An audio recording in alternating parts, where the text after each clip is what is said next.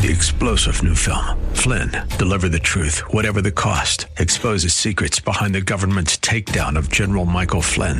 Flynn knew what the intel world had been up to. He ordered the first audit of the use of contractors. This set off alarm bells. He told the truth. He was the most dangerous person for Donald Trump to hire. They had to get rid of Flynn. Flynn, deliver the truth, whatever the cost. Available now. Watch it today. Go to salemnow.com. Salemnow.com. One minute before three o'clock on a Friday afternoon on Southern California Live on KKLA and K Praise. I'm Bob Lepine. Thank you for coming along with us this afternoon. I'm excited about what we're going to talk about. I'm guessing that uh, if if we could go back two or three months and I was to ask you, have you ever heard of Loudoun County, Virginia? Do you know where that is? I mean, I'd I'd been there. Patrick Henry College is in Loudoun County. It's in Purcellville. That's west of D.C. Used to have a great little hot dog place downtown, but it's out of business now. Um, but boy, Loudoun County has sure popped up in the news in the last couple of months, and I'm guessing you've heard about that as parents have gone to school board meetings in Loudoun County, concerned about the way the school board is addressing their children's education on a number of fronts but a big part of it is the the emergence or the the uh, the involvement of critical race theory as a part of the curriculum in Loudoun County schools. Now, I'm trying to think back to when I first heard the term critical race theory. And for me, it would go back uh, really a couple of years. The term I heard first was cultural Marxist somebody was being described as a cultural Marxist. And I thought, hmm, what's that? So I Googled that and read up on that a little bit. And then I started hearing about critical race theory, CRT, and, and critical theory. And I, I didn't know exactly what it was or how to make sense of it or what was going on. I mean, in, in the context of talking about the reality of racism in America and whether we have systemic racism in America, and how we should respond to these things as followers of Christ. Uh, you hear about something like critical race theory, and you want to you want to approach that with an open mind. I don't remember who it was who who told me, but somebody said check out this website. So I went to a website that was for me the the the, the place where I started reading what was on the website. Actually, looking at I, I think it was a PowerPoint presentation I was looking at and I went, okay, this this is making sense. It's not just helping me understand critical race theory, but it's helping me understand what was happening in the conversation about racism in America and in our world. I mean, it was just it, it was the lights were coming on for me. And I checked out the guy who put the website together. Turns out he is a PhD in theoretical chemistry, which has very little to do with critical race theory, but did tell me this.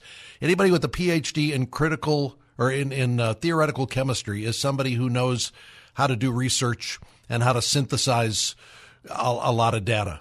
So I, I, knew that was a part of his makeup. I, it also turned out he was a homeschooling dad, and he went to church at um, at a good church in North Carolina. And so I thought, I'm going to find out more. And so I started digging into what I found on Neil Shenvi's website. And the, the website, and I'm just going to give it to you because you ought to check it out Shenvi Apologetics. That's S H E N V I, Shenvi Apologetics.com.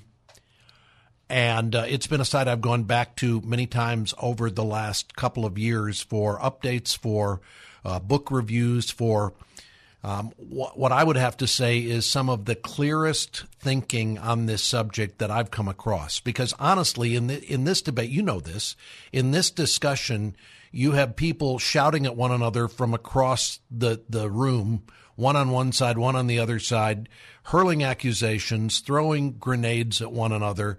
There's a lot of heat, and in some cases, not a lot of light. And the thing I have loved about Neil's approach to this is that he is somebody who um, Well, I'll tell you what, I should introduce him before I, I talk more about him. Neil is joining us from uh, the East Coast, and he uh, he leads the website and also homeschools his kids. Neil, welcome to uh, Southern California Live. Nice to have you on this afternoon. Thanks so much, Bob. Good to be here. Well, and, and I just have to tell you, I was I was starting to say, as I've followed you and followed your engagement in this in this debate, I've thought often of a passage of scripture that I have come back to over and over again in the last two years in doing pastoral ministry, and that is in 2 Timothy 2, where Paul tells Timothy that the Lord's servant must not be quarrelsome, but must be kind to everyone, patiently enduring evil, engaging with his critics. I, and I, I have to go back, patiently enduring evil. I mean, I think this is a high calling, right? And I just have to say, as I've watched you engage with people on this subject, you have followed the dictate of Second Timothy two, and it's one of the reasons I have been so grateful for your work. Not just the the content of your work, but the way in which you've chosen to engage with this subject and this debate. It's um, it's countercultural, and I'm grateful for that. Well, thank you, Bob. I appreciate that. So, this issue now everybody's talking about it. You may have seen on Twitter last week. Um, there was a video clip going around. This was right before the election in in Virginia, where a reporter was going up to to somebody in their 60s, a guy in his 60s or 70s, and saying, "Why are you supporting Glenn Youngkin?" And he said, "Because I'm against critical race theory." And the reporter said, "So, what is critical race theory?" And the guy said, "Well, I'm not going to get into all of that with you right here." And and uh, the reporter said, "No, just give me a simple definition of critical race theory." And it, it it sure looked like the guy was against something, but he didn't know exactly what it was he was against. And I think we may have some folks like that in the audience who have heard about it and think, I, I, I don't think I believe it, but don't ask me to define it. So let's start off with that. And I know I'm asking you to do something here that I know um, is almost an impossible task. And I've seen you get into dialogue with people who want to bicker about what's the proper definition of this, but give us a layman's functional understanding of what it is that we're dealing with in the culture today. Sure. So critical race theory began as a legal movement in the uh, late 80s and early 90s, and it spread into education in 1995. Famous paper by Ladson-Billings, and Tate. Uh, it's basically uh, it began by looking at the intersection of race and law and trying to understand how race and racism shaped our nation's laws. But it's really important to realize that that's how it began and not how it continued. It really has expanded tremendously. And so you have people like Angela Harris in a textbook uh, boasting that CRT literature is read now in departments of education, cultural studies, English, sociology, comparative literature, political science, history, and anthropology. And the authors of that textbook, uh, Delgado and Stefancic, write that its ideas are deployed by political scientists, women's studies professors, sociologists, theologians, and healthcare specialists. So when people say it's just a legal theory, that may have been true 30 years ago, but it's not true today. So I like to uh, describe critical race theory in terms of a core set of ideas, uh, core tenets that you can find that these are named by critical race theorists themselves. You go to my website, I have a document entitled "What is Critical Race Theory." I offer no commentary. I just cite critical race theorists describing uh, the discipline in their own terms. So here are the four, what I think out as the four central ideas. So number one, racism is a normal, permanent, and pervasive phase of the system of advantage in the U.S. So it's normal, permanent, and pervasive. Number two, Hang on, hang on. I'll, I will go oh, through these slowly. Rather than you just rattling these off, let's go through these slowly. Number one, okay. racism is normal. That is, it's it's the way we live. It's pervasive. It's everywhere, and it's a part of American life. That's what we're saying, right? Yes, it's not an aberration. It's built into the structure of society. So, it, it, would that be the same as saying it is structural? Yes, and so they would say it's obviously they would agree that it can be interpersonal, it can be individual prejudice, but it's larger than that. It's also systemic. It's built into laws, into ideas, into language. So again, it's not an aberration. That's, uh, that's not a few bad apples out there that are racist. It's built into our society, and we take it for granted. It's just normal interaction. Okay, so racism is a way of life in our culture. That's tenet number one of critical race theory. What's number two? Yeah. Number two is that, well, you look around and you say, that doesn't make any sense, right? I mean, I, I maybe have seen a few actually outward, overt racists in my life, but I don't walk around today in 2021 seeing racism and burning crosses and, and white hoods on a daily basis. So how can you say that? Well, number two, the second tenet of critical race theory is racism is concealed beneath claims of colorblindness, merit, objectivity, and neutrality. So the way that racism has adapted, it has evolved in culture. It used to be overt, but now it's gone underground. It's covert, and it's concealed beneath the guise of colorblindness, for example, or objectivity, or meritocracy. So that's why we don't see it naturally. It's hidden. And so this is where we'll hear things like somebody will say, um, punctuality, the idea that you ought to be on time, that that's a cultural value. That's a, a fundamentally racist idea, right? Yeah, actually, the Smithsonian Institute uh, last year had an infographic listing the aspects and assumptions of white whiteness, and they listed things like ideas like hard work is the key to success. That's an element of whiteness. And you're, you're like, Wait, what? That's kind of offensive, actually. But they thought that was progressive because they're working from this framework that says that all these ideas that we take for granted as neutral actually are manifestations of racism or white supremacy. Okay, that's number two. So it's it's pervasive in our culture. It's it's hidden because it's under these kinds of rubrics of of white ways of thinking. What's the third thing? So racism is best understood through the lived experiences of people of color. So we really should, def- well, if you're white, then you should defer to the lived experiences of people who have experienced racism and that their experiences therefore carry innate authority to speak about racial oppression. So again, the issues the issue is of epistemology. How do you know what's true? And the answer is uh, the best way to know about racism or any other form of oppression is by asking those on the margins who are experiencing it. And we should, uh, if we're in the ruling class, whether it's whites or men or heterosexuals, we ought to defer to the, uh, to the experiences of people that are outside of that dominant group.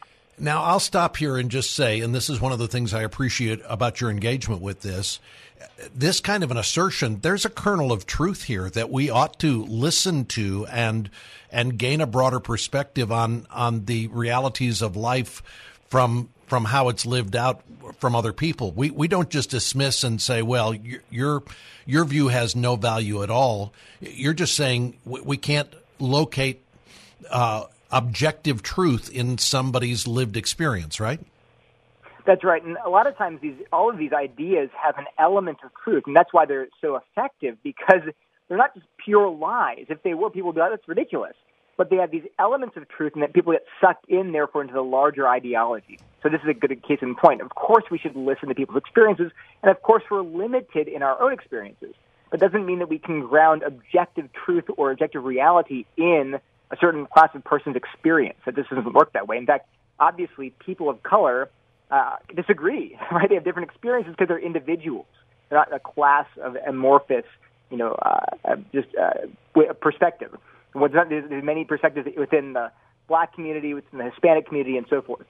Well, and of course, that showed up last week when the state of Virginia elected a, a, black woman to be the lieutenant governor, and all of a sudden we're hearing, well, she's not really black because she doesn't think the way we think black people ought to think. You know, that's absolutely right. Um, uh, Michael Eric Dyson was on MSNBC, and he said it's something outrageous. He basically called her like a white, a white voice, a, a black mouth moving. I think he said it. Yeah, right. Okay. He called her a black mouth moving, a white idea, a figure who justifies and legitimates white supremacist practices. That's the first black female lieutenant governor of Virginia in history, and he and he said terrible things about her because, from this perspective, she doesn't have an authentically black voice. You know, she she is maybe uh, ethnically black, but she's not politically black. Uh, so that's the, again that that way of thinking exalts a person's social location as a, you know, uh, an element of their authority to speak as a black woman, say. And because she's not speaking the right perspective, then she's not really she's just a black mouth moving in in Dyson's language. Okay, so racism is pervasive in our culture. It's hidden under all different kinds of, of white ways of disguising it. Um, it, it is. Uh, it, it's from the perspective of the person who gets it. They they have authority if they are are of a particular race. What's the fourth thing in your rubric? And the final element is that racism is part of interlocking systems of oppression, which include sexism, classism, homophobia, transphobia, and a host of other uh, uh oppressions. So it, you can't tackle racism on its own. It has to be addressed as a larger liberatory project that undermines and dismantles all these systems of oppression. And, and I remember reading this on your website, and this is one of the places where the lights came on for me when you said that in critical race theory, everyone what what is centrally true about every person is we have to decide is this person they are either an oppressor or they are somebody being oppressed. If they are an oppressor we need to remove power from them. If they are somebody being oppressed we need to figure out how to give power to them to kind of bring it all into equilibrium. And all of a sudden i thought this is how the world is being ordered in our day. That the central question is not anything about who you are as an individual, but are you part of the oppressor class or are you part of the oppressed class? Right, and remember, it's more about groups than about individuals. It's a very collectivist ideology, and so they wouldn't say when you when they say, "Oh, you're an oppressor," you'd press them and say, "Wait, what have I done to you?" They say, "No, no, no, just part of an oppressive class. You're part of the right. system that's oppressive, and because you benefit from it, you're complicit in this oppression." So they they it's they might call you an oppressor. They would they would they would say very clearly, but when, when you question, they'd back away and say, all we're saying is you're complicit in the system that oppresses people of color and women and LGBTQ people and disabled people, etc.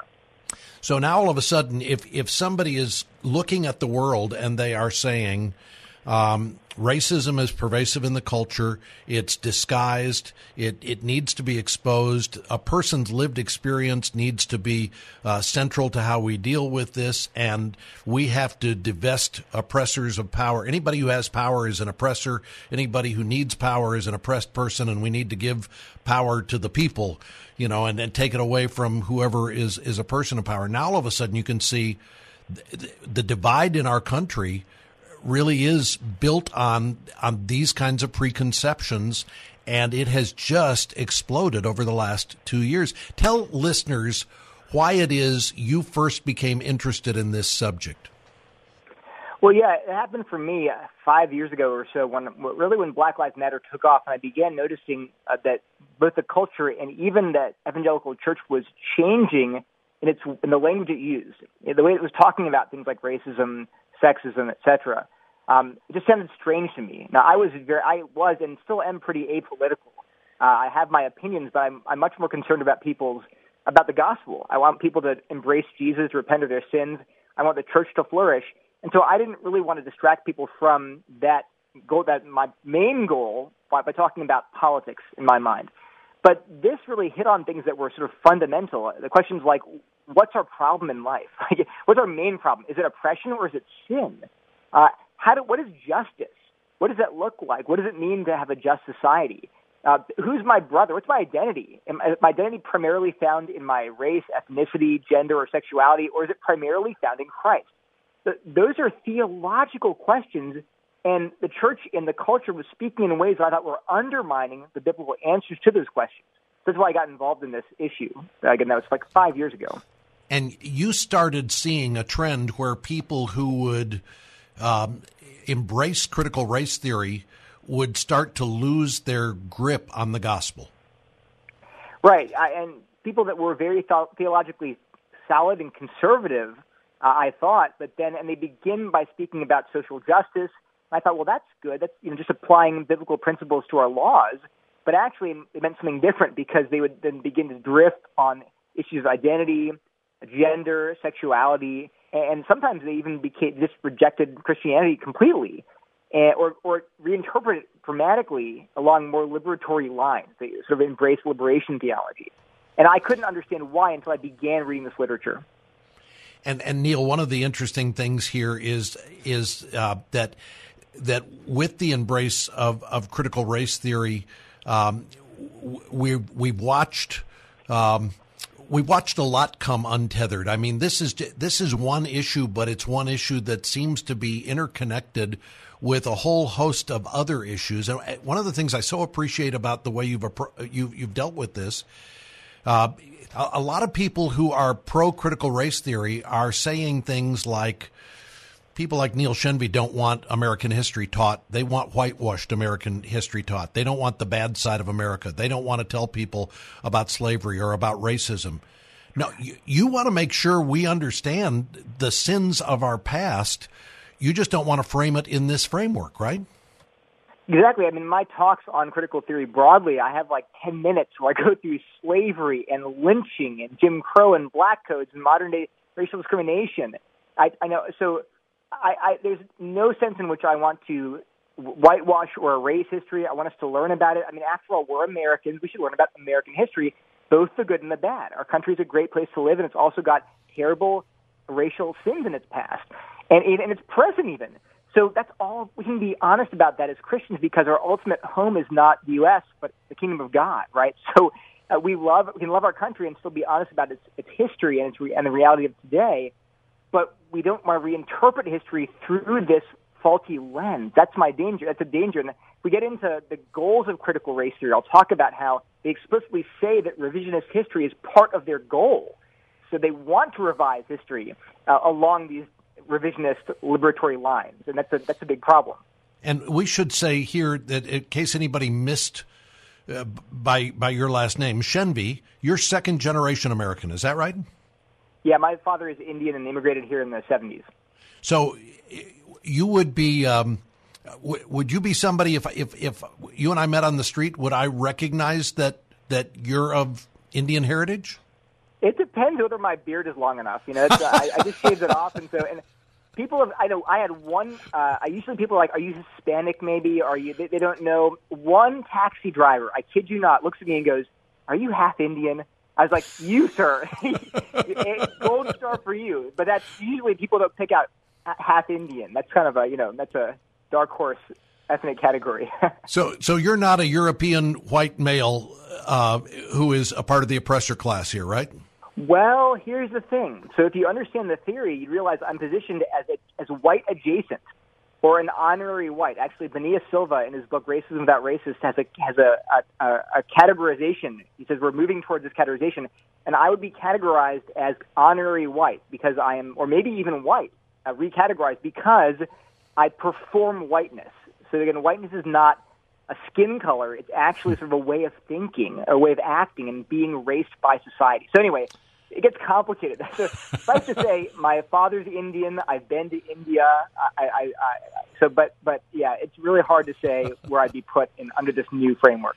Neil Shenvi joining us this afternoon on Southern California Live. We're talking about critical race theory because, look, folks, this is everywhere, and this is something you need to understand. And as as Neil points out on his website, and as we'll get into, the the presuppositions of critical race theory are in many ways antithetical to the scriptures. And that's that's the fundamental issue we've got to be talking about here this afternoon. Take a quick time out. We'll continue the conversation. You're listening to Southern California Live on KKLA and K Praise.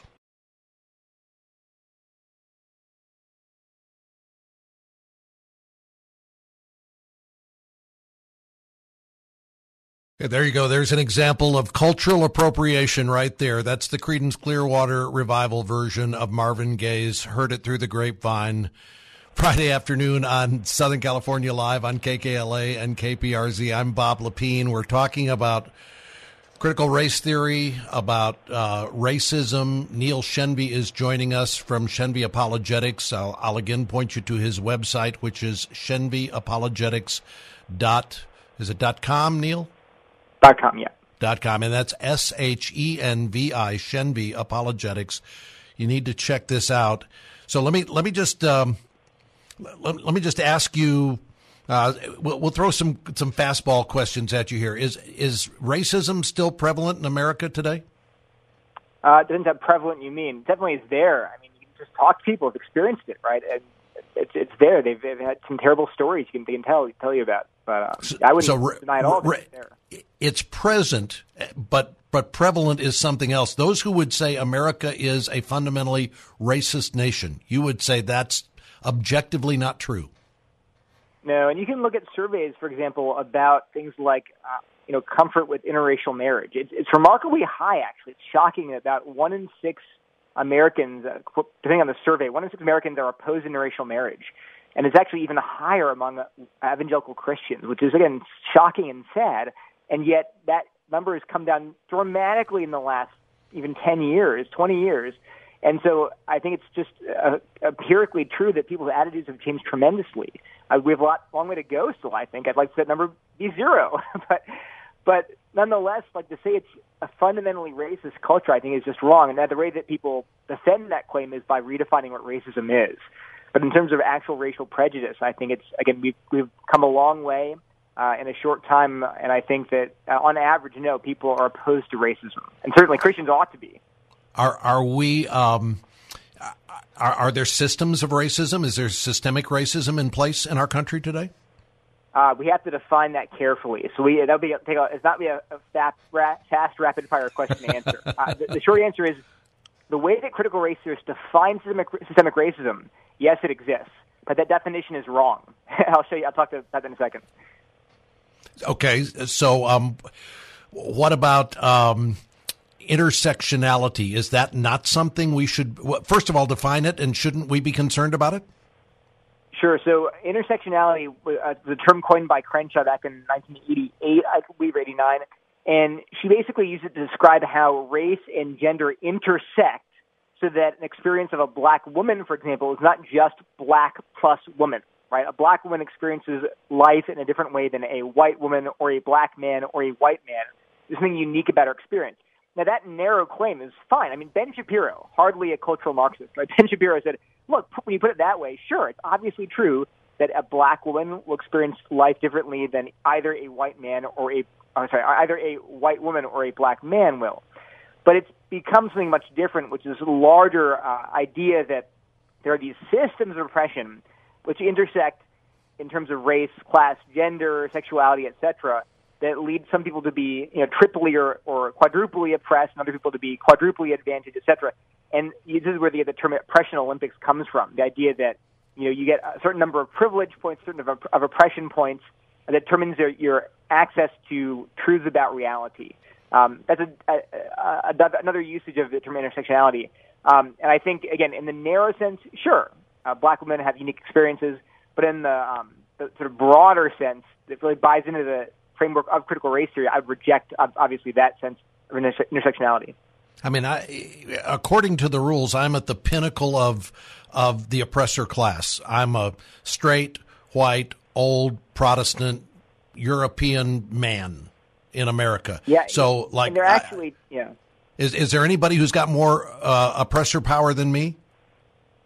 Uh, probably not. I, I, I, doubt it. Uh, it they actually have tables. People, you know, laugh at that, but they actually have tables in books like uh, Sensoy and DiAngelo is, is Everyone Really Equal? They have a table listing various oppressions, racism, classism, sexism, uh, and then they have various oppressed groups and various oppressor groups, and you have it just tables of these things.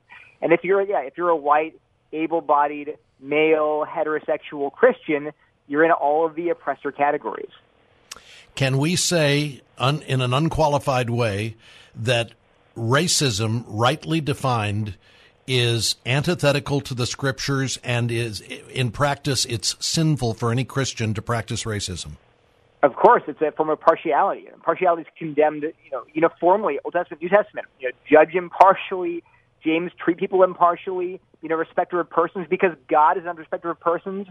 And you know, racial partiality is just one form of many kinds of partiality, which ought not to be even be named among Christians we ought to not be respecter of persons. And so, yeah, I, I would, if, if you know, people, all of us are inclined towards forms of partiality, and racism is one of them. And so, this is not a you know a free pass or get out of jail free card to say, oh, oh, I don't like critical race theory, therefore I can ignore racism or I can discount. No. As Christians, we should always be ready to look at our own hearts and say, Am I inclined towards this sin? And if I am, let me put it to death we can reject the framework without rejecting the idea that racism is a sin. Does the Bible call us to be advocates for social justice? Got to define it again. This is a huge problem is people don't define their terms. So if you want to be an advocate for the vulnerable and defend their rights, yes, you have ample justification in the Bible that God commands us to seek justice, defend the widow and orphan, care for them, stand up for the voiceless, uh, that's why Christians do things like adoption, mercy ministries, prison ministries, uh, pro-life advocacy. It's all a form of social justice defined biblically. The problem is that the way that critical theorists define the term social justice does not just is not limited only to applying biblical principles to our, our life together. It includes things like dismantling the cis heteropatriarchy, you know, uh, the, the dismantling systems of the gender binary, dismantling the class structure in capitalism. So that's a different definition for social justice that we have to actually reject. And and this is part of the dilemma we find ourselves in as Christians because every Christian listening, I, I, think would say, I, I don't want anybody to think of me as a racist, and I I want to be an advocate for the poor and an advocate for those who who need help. I, I want to. I'm, I know I'm to love my neighbor. I know the parable of the Good Samaritan. So somebody comes along and says, well, if you don't support critical race theory, you're a racist, and we go, well, then I guess I have to support critical race theory. Exactly, and you have to always start by asking them to define their terms. I mean, Ibram X. Kendi, for example, he's not really a critical race theorist technically, but he definitely draws on it heavily. He's admitted that he's deeply indebted to intersectionality as a framework. And you can see it in his writings; it's very clear. But in his book, How to Be an Anti-Racist, he says flat out that you are either an anti-racist or a racist. And if you say you're, oh, I'm just, I'm just, I'm in between. I'm, I'm just not racist. He says that's a mask for racism. so he's not having it. And to him, he says explicitly in his book that you cannot be an anti-racist and not be a feminist and not be anti-capitalist and not also be, you know, anti-transphobic and anti-homophobic. Those are all part of being an anti-racist to him. And it's not implicit. He says that outright in direct, and I can give you direct quotes from his book. So for him, if you don't subscribe to his entire view of social reality, is basically is almost his whole worldview, then you are a racist. And I think Christians have to simply say, look, I can't accept your definition of, of anti-racism then. I reject it. So when the, the former president of the United States, Barack Obama, comes to Virginia and says this is a, a right wing boogeyman that's being tossed around, and yes, there are pockets of, of critical race theory gone amok, but this is not endemic in higher education or even in public schools. Is is he wrong on that? I think he is. So one of the problems is that critical race theory, again, it's all about defining terms. Some people define critical race theory incredibly narrowly, and I would argue wrongly, to refer only to this legal discipline. But I pointed out that if you actually read critical race theorists, they will boast that critical race theory has escaped the lab and and gone into all these other fields. So again, let me quote Angela Harris in the book Critical Race Theory An Introduction. She says the literature, CRT literature, is read in departments of education. It's the first thing she lists. Cultural studies, English, sociology, comparative literature, political science, history, and anthropology. That was an that that was uh, her preface in 19, 2017. That was four years ago. And if you look back at the founders, even they were saying in 1989, 1993, they were saying this is an interdisciplinary enterprise. We want it to enter other other fields, and it did. So I, so when people say, well, uh, critical race theory is not in these schools, what they really maybe mean is, well, they're not teaching, say, Derek Bell and Mari Matsuda and Charles, very, very esoteric legal texts in the schools. Well, sure. But critical race theory praxis, meaning how it's practiced, its ideas are absolutely there. And they, uh, so whenever you see discussions of things like white privilege, systemic racism, etc., those are ideas that have come under the heading of critical race theory. A great book to read is uh, Khiara, uh, Khiara Bridges' book, CRT a Primer. She's a professor at UC Berkeley and is a critical race theorist. And she has whole chapters in her book on white privilege and systemic racism. Even though these things are quote unquote not real critical race theory, they're whole chapters. So the point is that oftentimes there's, an, there's a shell game going on. the bait and switch where they'll say, well, it's not in the schools, but then they're, they define it so narrowly that uh, they're ignoring the fact that the ideas, the practical implications are, are there all over the place. Neil Shenvi's joining us this afternoon on Southern California Live. Again, I'm going to point you to his website, shenviapologetics.com. That's S-H-E-N-V-I, shenviapologetics.com. We'll have that in the show notes here on, uh, on the podcast on KKLA on our website. We'll continue the conversation and I want to, I want to find out when we come back, Neil, about what has been the, uh, the emotional effect for you. What's been the blowback for you as you have waded into this area? And did you ever imagine it would be what it's been? Uh, we'll continue the conversation after this time out. This is Southern California Live on KKLA and K Praise.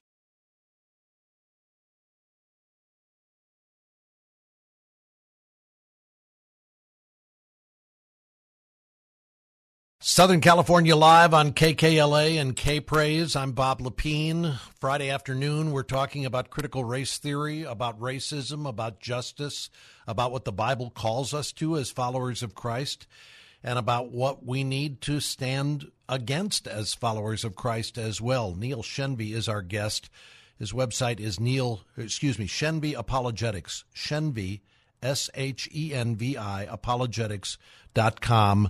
I hope you check it out, and uh, you may want to get the link to the podcast here once it's posted and share this with others because I know that this subject is something that a lot of people, a lot of us, we're busy, and to dive down into the deep end of this and understand what's going on, a lot of us just kind of tune it out. I hope this hour is a primer for so many of us to uh, to better understand this subject.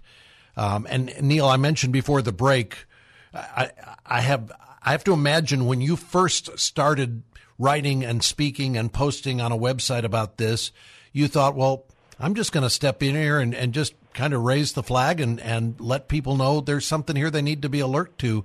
You had no idea this would become a a cottage industry and that you would become you'd, you'd have a target on your back as a result of this. Yeah, it's right. I mean, I also kind of was naive. I thought, oh, people don't really know what they're saying. Like once they kind of hear what they're really buying into, they'll not know part of it. But actually, I think it's gotten much deeper into the church than we think. It really has affected the way people view reality, and it's very hard to to wake people up to how dangerous, dangerous this is. Actually. So let's talk about the evangelical church in America and the way it's being addressed. Because as I said earlier, I think in a lot of cases we have people on both sides of the the auditorium just tossing grenades at one another, and there's a lot of heat, but not a lot of light. Do you think that this? Do you think we're doing a good job of alerting people to what's really going on here, or not? Well, it depends who's doing the alerting. I mean, there certainly are two sides. You know, there's the woke side and the anti-woke side. And like you said, there's a lot of uh, you know fighting and infighting between them. Um, I, I I think what um, pe- people are saying the right things, warning people about the right things, uh, and they're, they're they're raising the alarm. Uh, unfortunately, it's a, sometimes imprecise. Like you'll just hear phrases like, "Well, critical race theory is Marxist." Like, well, really, what do you mean? I don't know. I, I heard it on the, the radio. So you have to be able to articulate exactly what's wrong. And you and and I, you know, I, I know everyone doesn't have time to dive into the literature, but it's it's important to really be able to quote people. Say, well, they said this here verbatim. They're saying this. So uh, that's helpful because it convinces people that you know what you're talking about. Um, the other thing I think that really the church needs to adopt is a is a, a, a model of dialogue. So I recommend uh, my friend Dr. George Yancey's book Beyond Racial Gridlock. He's a black evangelical sociologist at Baylor, and his model for racial discussions is based on dialogue, genuine dialogue. We have people that disagree coming together as Christians to work on solutions. And uh, it's really grounded in the idea that we're all sinners. We all need each other in the church to put out our blind spots and, and work together as brothers and sisters. So I think that really does seem effective. And, and what's interesting, too, is that dialogue is anathema in many ways to critical race theory because it, their idea is oftentimes that, uh, as the Smithsonian put it in their infographic, objective rational linear thinking, uh, they claimed, was an element of whiteness.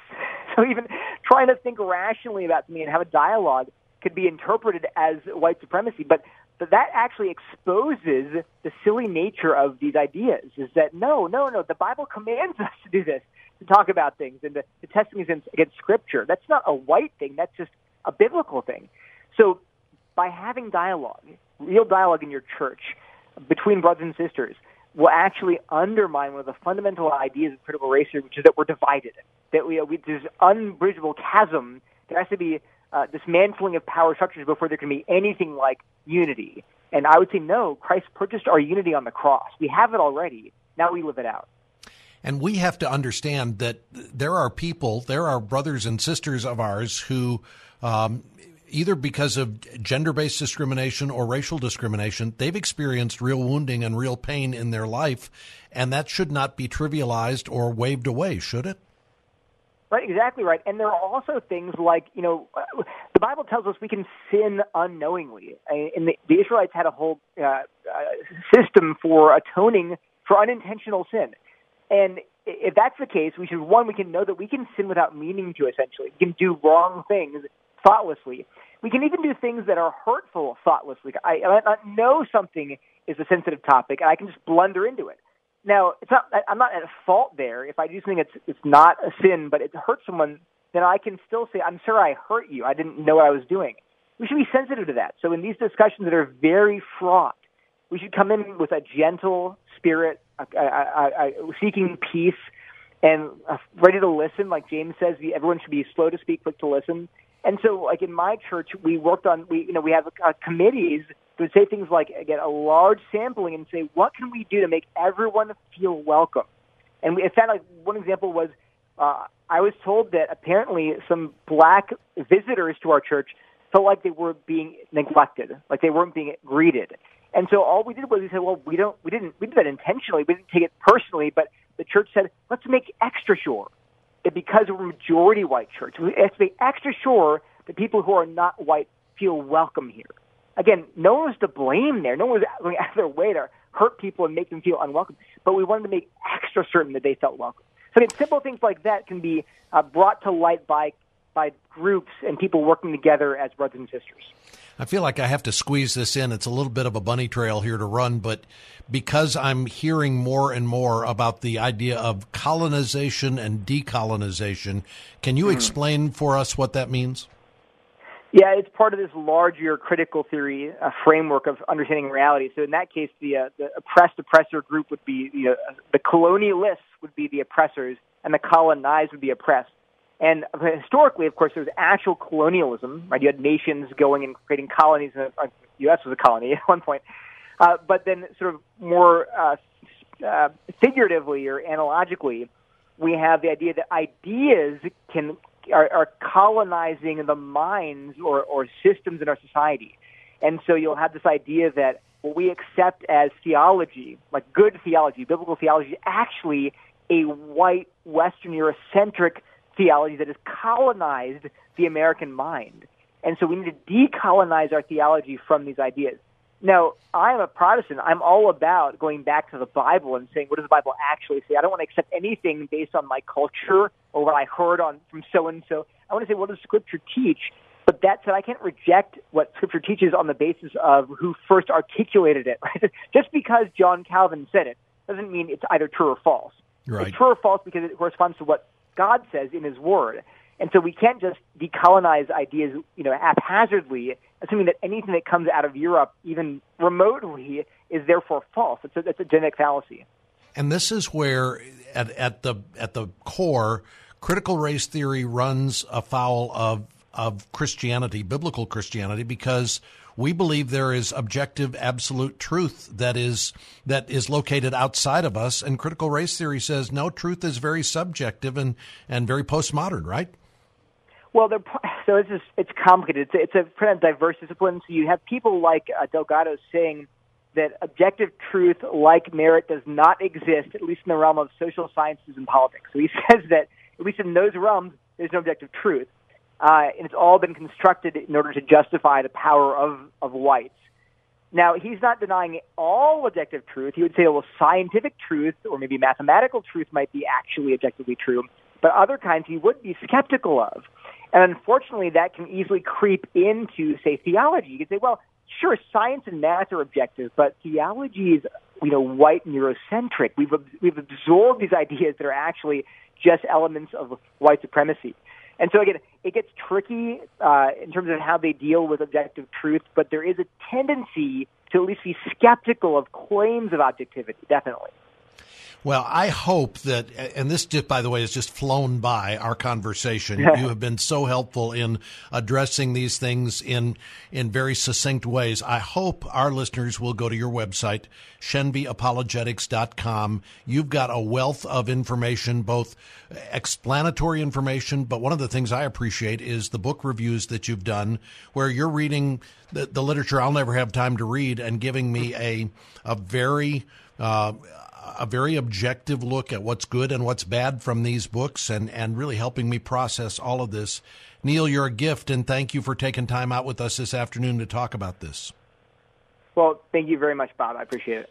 Yeah, again, Shenvi Apologetics is the website, S H E N V I apologetics.com. Uh, go there and check that out. And, and really, folks, this is, this is an, an, an issue that we need to have more than just a casual acquaintance with because this is an issue that is going to continue to be uh, a flashpoint in our culture, and we need to be thinking biblically about these things. Thanks for joining us on the first hour of Southern California Live here on KKLA and K Praise. Hour two is coming up next. Stay with us. Three star general Michael J. Flynn, head of the Pentagon Intelligence Agency, knew all the government's dirty secrets. He was one of the most respected generals in the military. Flynn knew what the intel world had been up to, he understood its funding. He ordered the first audit of the use of contractors. This set off alarm bells. The explosive new documentary, Flynn, Deliver the Truth, Whatever the Cost, and covers the facts behind this scandal. Flynn told the truth. He was the most dangerous person for Donald Trump to hire. I find out the worst enemy that I'm going to face in my life is right here in America. They took my assessment and they wanted me to change it. And I was like, I'm not changing it. They had to get rid of Flynn with in depth interviews, archival footage, and never before seen personal records of the man behind the headlines. I just felt like I was drowning. Flynn, deliver the truth, whatever the cost. Available now. Watch it today. Go to salemnow.com. Salemnow.com.